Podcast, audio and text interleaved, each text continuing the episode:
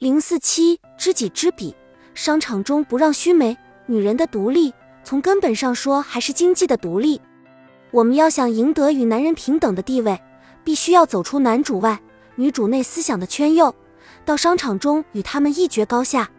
可是从古代的陶朱公到现在，男人早已在商场中征战了几千年了，我们现在才插上一脚，哪里是他们的对手？别害怕，有利必有弊。正因为男人经商时间长。他们的经商心理也暴露得更充分，我们可以利用其自身弱点将其击败。在本章，我们就来分析我国不同地域男人的商业心理特点。喜欢求神问卜的广东男人，大多数广东男人很迷信，尤其是生意人更是喜欢求神问卜。去过广东的人都知道，广东街头摆摊算卦的人比比皆是，并且如今这些人里已然没有了原先的瞎子、道士。代之以形形色色的男女老少明眼人，而其算卦技术也与时俱进，都用上了计算机。一般来说，广东商人在重大生意谈判前，总要求上一卦，生意可谈成否？对手会怎样？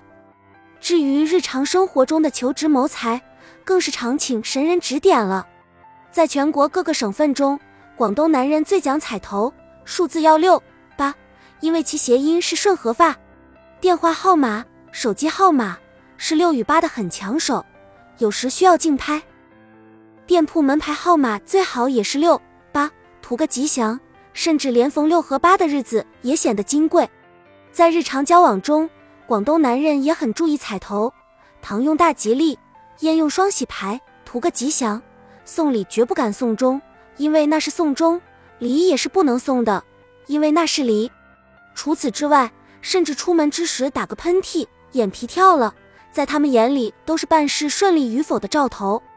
深圳是全国各地的人流荟萃之地，深圳男人现代意识很强，但仍然摆脱不了浓厚的迷信色彩，因此深圳又被称为传统的神主宰着现代的城。如果你走进深圳的商店、饭店，随时都会看见在货架上或餐桌边，都有一尊大小不等的卧佛，或如来，或观音，或财神。其色泽鲜亮，雕塑精细，且点缀上霓虹灯而常年不熄。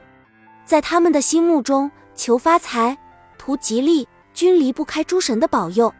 在广东，谁家要是发生了什么事，其神像前就会香烟缭绕，纸灰漂浮。日常生活如此信神，经商也不例外。诸如老板、经理过生日等，要去神像前焚香烧纸，供奉祭品，以讨个吉利。至于厂里的产品滞销时，还常常会进行祭祀活动。